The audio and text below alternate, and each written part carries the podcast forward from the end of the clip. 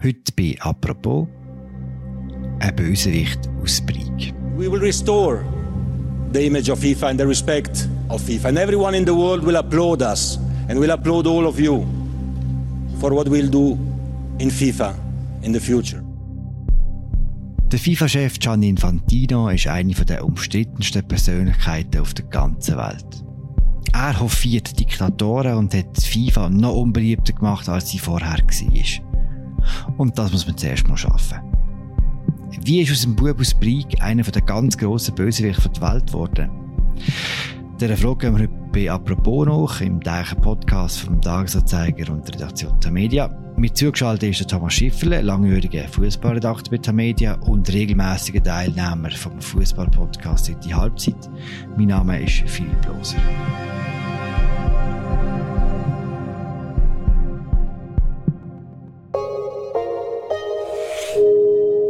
Hallo Thomas. Hallo Philipp.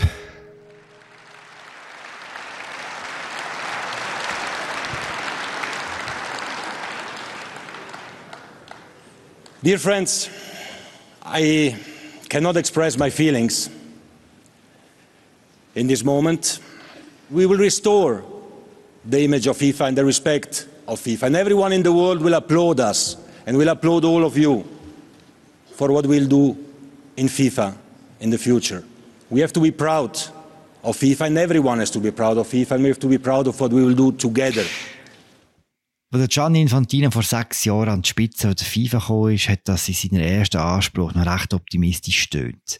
Unter ihm werde der Respekt in der FIFA wieder grösser werden. Alle würden der FIFA applaudieren, hat er dort gesagt. Es ist ihm nicht wirklich gelungen, oder? Nein, das kann man nicht behaupten. Und er ist ein Beweis, der lebendige Beweis, wie man sich in einem Menschen kann, kann irren ähm, ich mag mich erinnern an die SAP-Wahl 2016, Februar 2016, wo auch wir beim Tagi eher positiv eingestellt sind, weil der Gegenkandidat, der übrig geblieben ist, der Scheich Salman bin irgendetwas aus Bahrain, nicht ein speziell sympathischer Typ war. Er ist in Menschenrechtsverletzungen soll er involviert gewesen seit 2011 in seinem Heimatland. Ja, und das hat halt dann so, wie man so schön sagt, ein Geschmäckchen gehabt. Und dann haben wir einfach das Gefühl gehabt, der Infantino ist das weniger grosse Übel. Und ich habe dann einen Kommentar geschrieben über Tagi auf der Front und der Titel war zum Glück Infantino. Möglicherweise, möglicherweise würde ich das heute, heute, heute nicht mehr schreiben. Bevor wir über das aktuelle Wirken von äh, Gianni Infantino reden, gehen wir zuerst zurück an den Anfang. Sag, wann ist er dir das erste Mal aufgefallen? Das war eigentlich noch bei der UEFA, wo er Generalsekretär war. Wir sind einmal auf NIO an der Präsentation von einem Finanzbericht bei der UEFA. Und er hat das moderiert dort und er ist uns aufgefallen, so als sehr, ähm, sehr jovialer Typ, äh, vielsprachig. Und, dann sind wir nach dieser Veranstaltung zu ihm und haben gesagt, ja, wir würden gerne mal mit dem Interview machen. Dann hat er gesagt, ja, selbstverständlich, kein Problem. Und dann sind wir nach später einmal zu dritten hoch, weil wir alles Gefühl haben, ja, jetzt müssen wir mal den UEFA-Generalsekretär kennenlernen, sind wir zu dritten hoch auf das NIO runtergefahren und haben, äh, haben ein ganz vergnügliches Interview gehabt mit dem, das ist dann vor der EM 2012 in, äh, in Polen und Ukraine gewesen. Dort ist er einfach, ja, das erste Mal aufgefallen, aber natürlich tief im Schatten von seinem Präsidenten, von Michel Platini. Das ist ein, ja, müssen wir nicht groß vorstellen, Platini, früheriger Weltfußballer, sehr ein selbstbewusster Funktionär, quasi ein Zögling vom, vom Sepp Blatter mit den gleichen Praktiken ausgestattet wie der Blatter, auf die gleiche Art zum UEFA-Präsident wurde wie der Blatter zum FIFA-Präsident. Der Infantino ist der Mann hinten dran gewesen. Mit der gleichen Methode zum UEFA-Präsident wurde. Kannst du noch einen Satz sagen? Man wird ja Präsident nicht mit der Stimme von der grossen Verbände. Die braucht man ja eigentlich nicht. Man, man braucht nicht Deutschland oder äh, England oder Frankreich oder Spanien, sondern man braucht Hilfe von den kleinen Verbänden.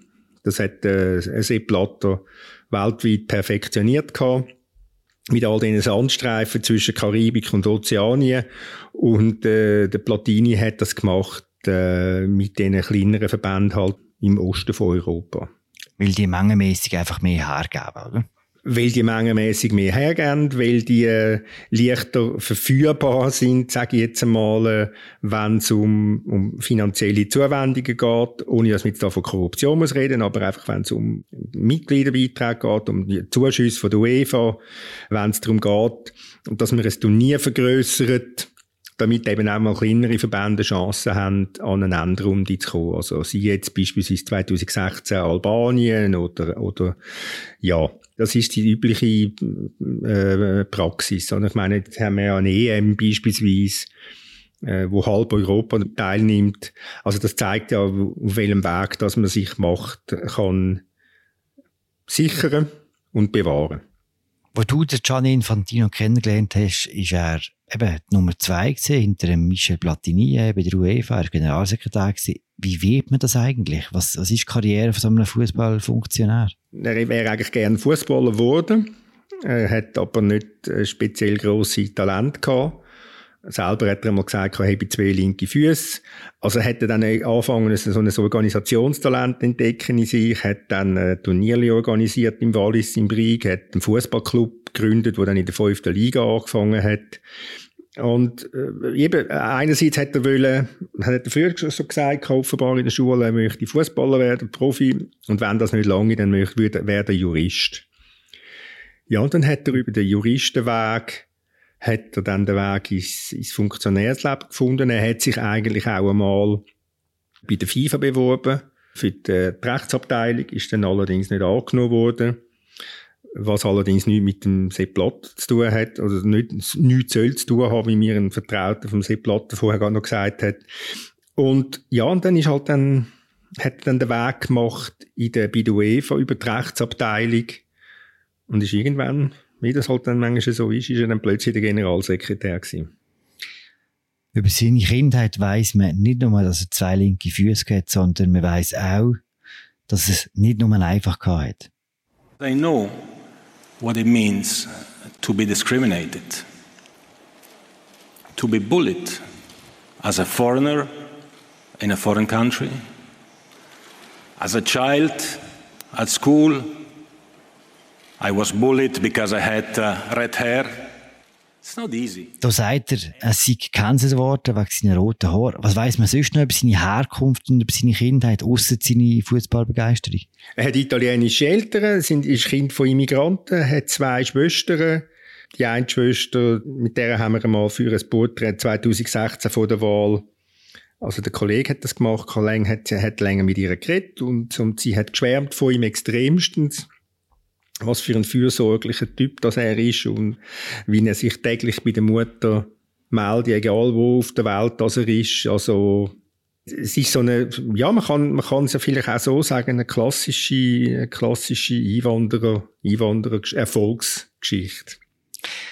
Der andere Walliser, hast du schon erwähnt, das ist der Sepp Blatter, dass am Schluss zwei Leute, zwei Männer aus dem Oberwallis so wichtige Positionen äh, im, im, internationalen Fußballgeschäft haben, das kann ja kein Zufall sein, oder?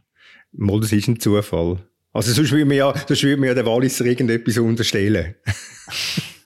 Aber kennen heisst, sind die überhaupt kennt oder gar nicht, oder? Nein. Nein, die haben keine Berührungspunkte im Wallis, sind auch ganz andere Generationen. Ich meine, die haben ja 30 Jahre Unterschied vom Alter her. Also die haben im Wallis keine Berührungspunkte gehabt. Und es war auch so, dass dann eben der Infantino ist dann auch Zeitungen weg, wegen dem Studium. Und der Blatter ist ja schon längstens in anderen äh, Sphären geschwebt, wo dann der Infantino seinen Weg angetreten hat. Und genau dort gehen wir jetzt. Du sagst, die beiden Walliser haben sich nicht kennt, aber wie die Geschichte nachher gezeigt hat, hat der eine Walliser der andere an der Spitze von der FIFA abgelöst. Wie ist das genau gegangen? Weil, du hast ja vorhin erklärt, der Infantino war nur die Nummer zwei von der UEFA. Nicht unbedingt der Kronprinz, oder? Nein, das war nicht. Das ist ja, der Platini. Der Platini hätte eigentlich FIFA-Präsident werden. Er hätte das auch ihm wollen werden. Dann ist die, äh, im Herbst 2015 die Zahlung von zwei Millionen Franken von der FIFA an Platini bekannt worden. Also vom, von der FIFA, das heißt vom Sepp Blatter. Das ist dann argumentiert worden, das sind für Beraterdienste, die der Platini geleistet hat in früheren Jahren. Ja, die Zahl von zwei Millionen ist wundersam in der Öffentlichkeit auftaucht. Es gibt Verdächtigungen, nicht bewiesene Verdächtigungen, dass der Infantino dahinter steckt, weil er das gewusst hat. Und er hat natürlich mit dem Bekanntwerden von dieser Zahlung ist natürlich klar gewesen, Blatter keine Chance mehr auf Wiederwahl, Platini keine Chance mehr auf Nachfolge, weil beide äh, dann auch von der Ethikkommission von der FIFA gesperrt worden sind über viele, viele Jahre. Ja, und dann hat man halt müssen, bei der UEFA ist man dann gezwungen gewesen, einen, einen neuen Kandidaten auszugraben. Und dann hat man wieder bessere, wieder besseres Wissen, sage ich jetzt einmal, oder im Mangel von anderen Kandidaten hat man halt dann den Generalsekretär genommen. Und am Anfang hat man das, ja, das hat man nicht ernst genommen. Weil das ist eben der unscheinbare Generalsekretär. Wie hat er denn die Wahl geschafft, als eben Nummer zwei, als unscheinbarer Generalsekretär, so wie du ihn bezeichnest? Er hat Unterstützung von der UEFA. Die UEFA hat seinen Wahlkampf finanziert. Er hat einen sehr intensiven Wahlkampf geführt. Er ist rund um die Welt herum. Er hat dann zwar immer plagiert, er äh, Flüge noch Eco. Und er war so gestresst, dass er manchmal gar nicht mehr gewusst hat, wie will er morgen, dass er, äh, wie welcher Stadt dass er sei. Also einfach all das, was man so gerne erzählt, oder? Dass er auch mit einem Privatjet in, in Afrika rumgeflogen ist, das hat er dann ja tunlichst nicht erwähnt, weil das hat sich ja dann nicht so gut gemacht angesichts von all diesen angeblichen Verfehlungen vom Sepp Blatter und von seinem monarchischen Herrschaftsstil, den er da hat als Präsident. Also hat man sich auf die Karten einfach ansetzen.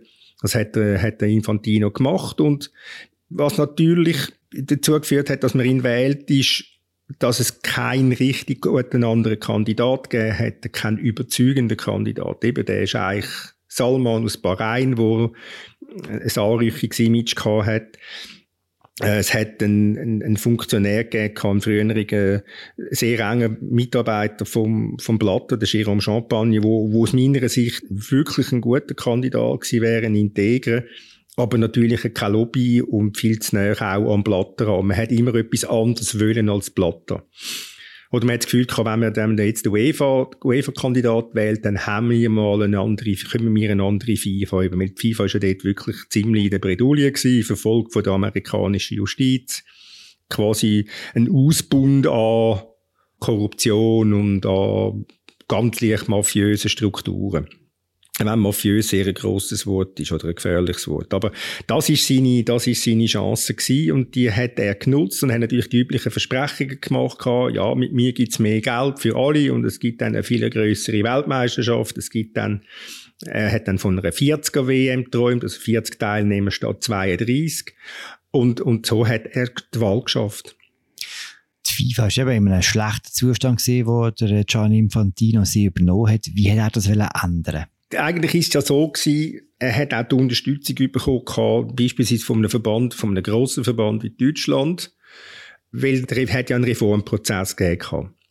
Und der Reformprozess hat vorgesehen dass man das Exekutivkomitee, das ist ja das sagenumwobene Exekutivkomitee, wo die Weltmeisterschaften auf Russland und auf Katar vergeben hat, weil man das eigentlich eliminiert hat und hat einen, so einen sogenannten FIFA-Rat gemacht, der viel grösser war. Man hat die Strukturen so wollen ändern, dass der Präsident eine mehr repräsentative Funktion hat als weder eine Führungsfunktion. Eigentlich hätte sollen das Generalsekretariat die FIFA führen den Alltag managen und nicht, nicht wie früher einfach, wo der Sepp Blatter eigentlich der Chef war vom ganzen Laden. Und das hat man, da haben wir das Gefühl, mal, das ist gut, das ist besser, der Präsident eben repräsentieren. Und, und Infantino hat genau zwei Tage gebraucht, nach der Wahl, um zu sagen, ich bin dann gewählt worden, um ein Leader zu sein. Oder? Und er hat dann das Gefühl gehabt, ja, jetzt äh, hole ich eine, äh, hole ich eine Generalsekretärin aus Afrika, mit Erfahrung bei der UNO, eine Frau, die niemand kennt hat im Fußball, wo also relativ wenig am Hut hatte, auch mit dem Fußball. Ja, die Fatma Samura, die ist dann genau das geworden, was man erwarten, nämlich eine absolute Staffage.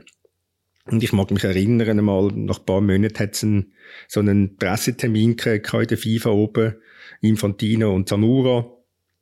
Und dreiviertel Stunde lang hat einfach der Infantino geredet.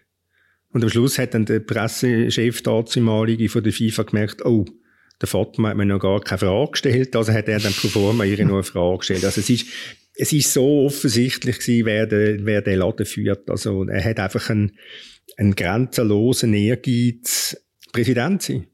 Das muss ja per se nicht nur schlecht sein.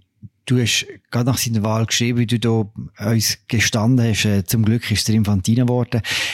Wann hast du denn deine Meinung geändert oder anders gefragt, gibt es so einen Kippmoment, wo man gemerkt hat, dass vielleicht die Absichten und Versprechungen nicht ganz mit der Realität übereinstimmen? Ja, das ist sehr schnell gekommen. Das ist knapp drei Monate später gewesen, bei einem Kongress in Mexiko. Und dort ist es um seinen Lohn gegangen. Und dort hat es noch eine mhm. Vergütungskommission gegeben und die hätten wollen zwei Millionen anbieten. Was ja doch ein recht, äh, wahrscheinlich weniger ist, als der Blatter hat, aber doch ein, man verhungert nicht mit zwei Millionen.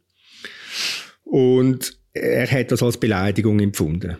Und das ist, das ist dann mal das erste Indiz gewesen. Und dann hat er natürlich angefangen an der Ethikkommission um, ummäkeln und hat, und hat sie angefangen schwächen und hat sie dann ein weiteres Jahr später, quasi in einem Handstreich, hat er die Ethikkommission ausgewechselt, also die Führung. Und das sind die zwei, die dort im Amt waren. Der eine hat Eckert geheissen, der andere Borbeli. Das sind die die wirklich unabhängig funktioniert haben. Die haben sich also auch äh, nicht gescheucht, den Blatter und den Platini aus dem Verkehr zu ziehen. Plus der damalige Generalsekretär Falke. Also, die, die Leute haben ihm natürlich nicht gepasst, weil sie ihm ganz leicht zu unabhängig waren. Und er hat dann halt lieber wollen eine, eine Ethikkommission haben, die er kann kontrollieren kann, die er kann einsetzen kann. Also quasi die, die kontrollieren sollen, sind von denen eingesetzt worden, die kontrolliert sollen werden. Also es ist völlig, völlig absurd gewesen. und spätestens dann hat man gemerkt, welchen Geisteskind das der Infantino ist. Also gnadenloses, grenzenloses äh, Machtstreben. Und trotzdem haben wir das Gefühl, in der Öffentlichkeit haben wir das noch nicht ganz so fest wahrgenommen. Sein erstes Turnier war schon in Russland, 2018, und dort ist nicht so im Fokus gestanden wie jetzt in Katar. Nein, das ist richtig.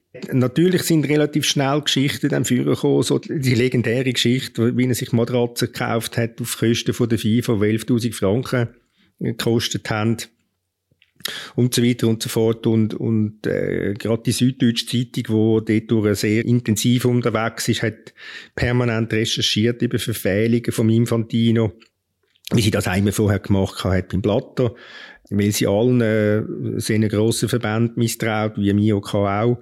Aber das ist, ja, das hat nicht die gleichen Spuren hinterlassen, weil halt, weil es um die, um die WM in Katar geht. Oder? Weil die noch, noch problematischer ist als die in Russland. Wobei die in Russland ja schon, ich sage es jetzt mal bewusst, so genau so auf die gleiche Art vergeben worden ist wie die WM in Katar.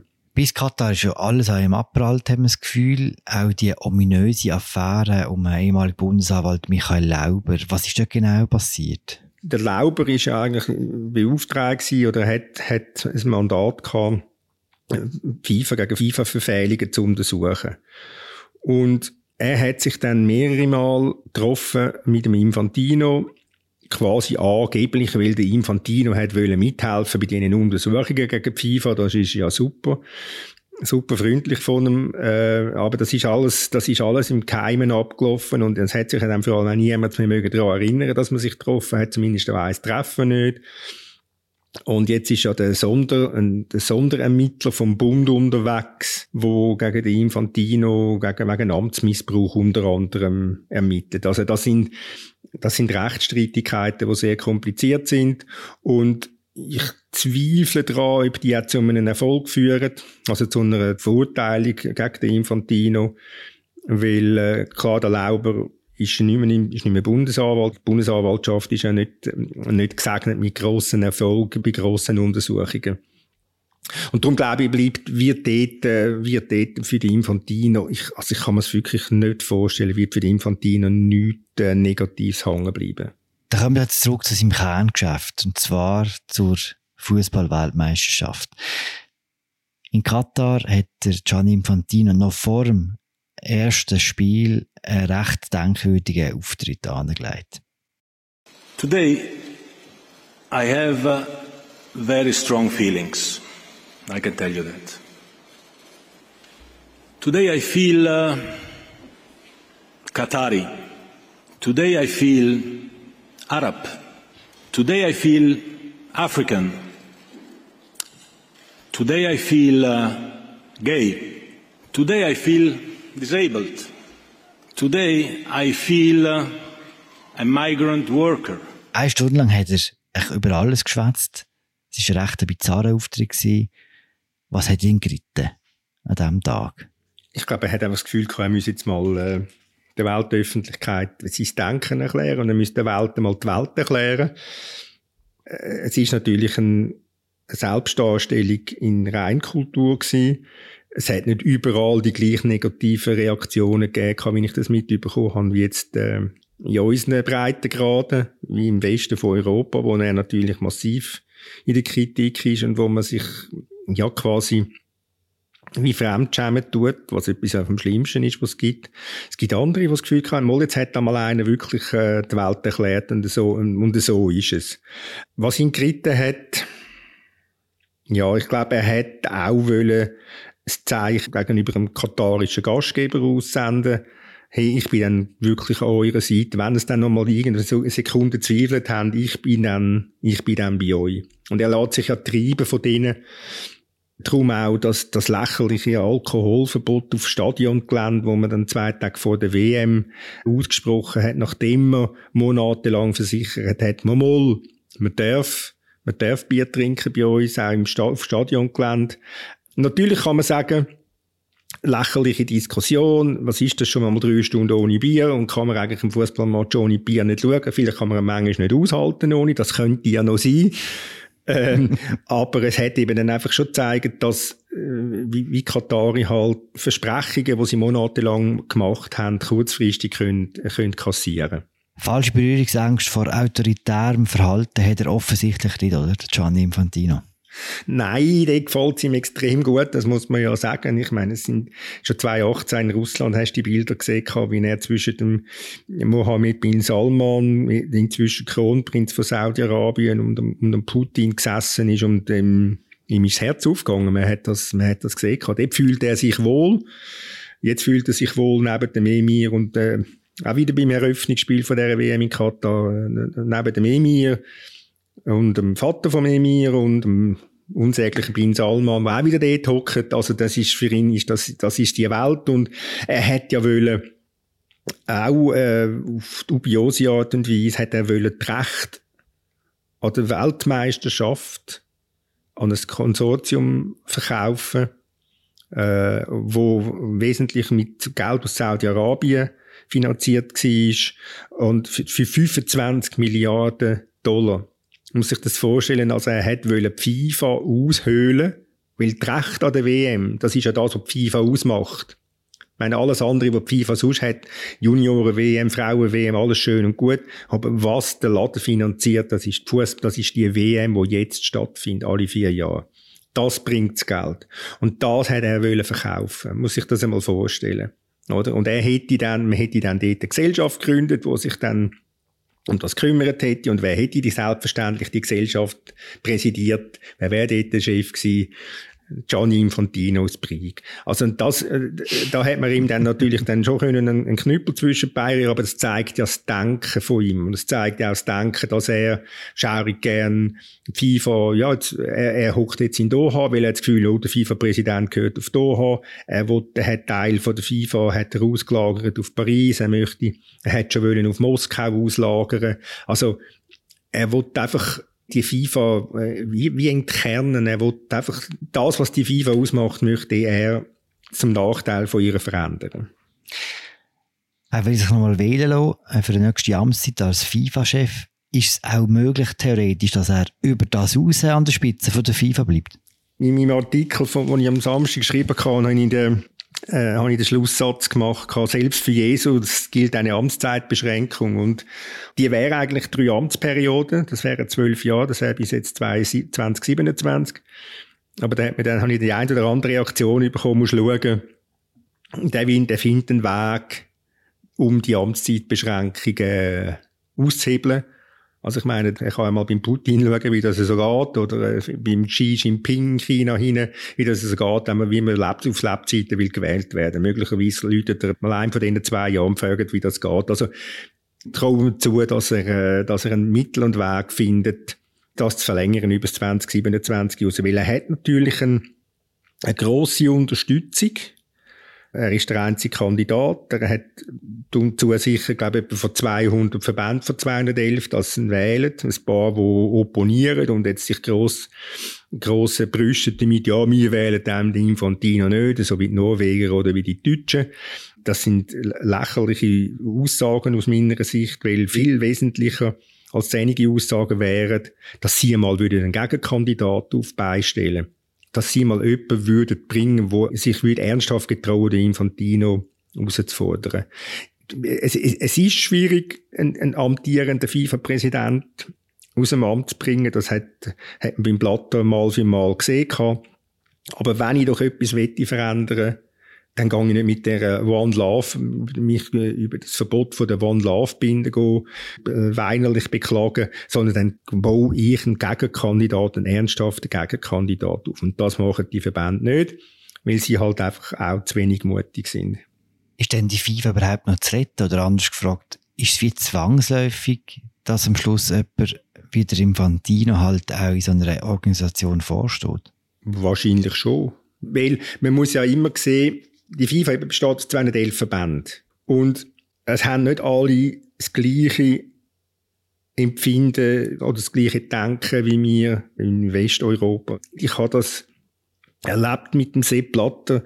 Ich bin mal auf einer Reise mit ihm in Afrika, von Land zu Land, äh, wie er begrüßt worden ist, wie er gefeiert worden ist. Oder? Und in, in, in Europa rümpft man die Nase.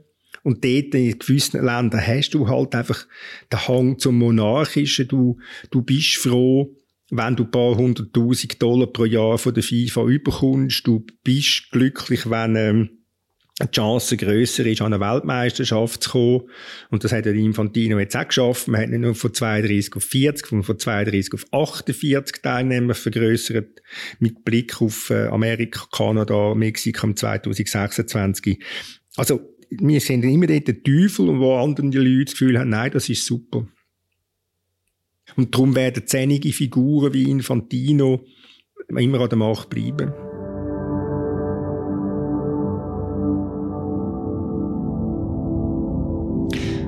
Und mit diesem optimistischen Fazit danke Thomas für das Gespräch. Sehr gern geschehen. Es war ein Vergnügen, Philipp. Das war sie, unsere aktuelle Folge zum Gianni Infantino und der FIFA. Ich habe geschwätzt mit dem Thomas Schifferle. Das Porträt, das der Thomas über den Gianni Infantino geschrieben hat, würde ich sehr gerne im Episodenbeschrieb verlinken. Wenn ihr noch kein Abo habt, um das tolle Porträt zu lesen, dann löst eins. Ich könnt es mit einem Vorzugspreis machen, und zwar mit dem Gutscheincode apropos groß geschrieben. Für das müsst ihr auf tagesanzeige.ch-abo. Und wir hören uns morgen wieder. Danke fürs Zuhören. Ciao zusammen.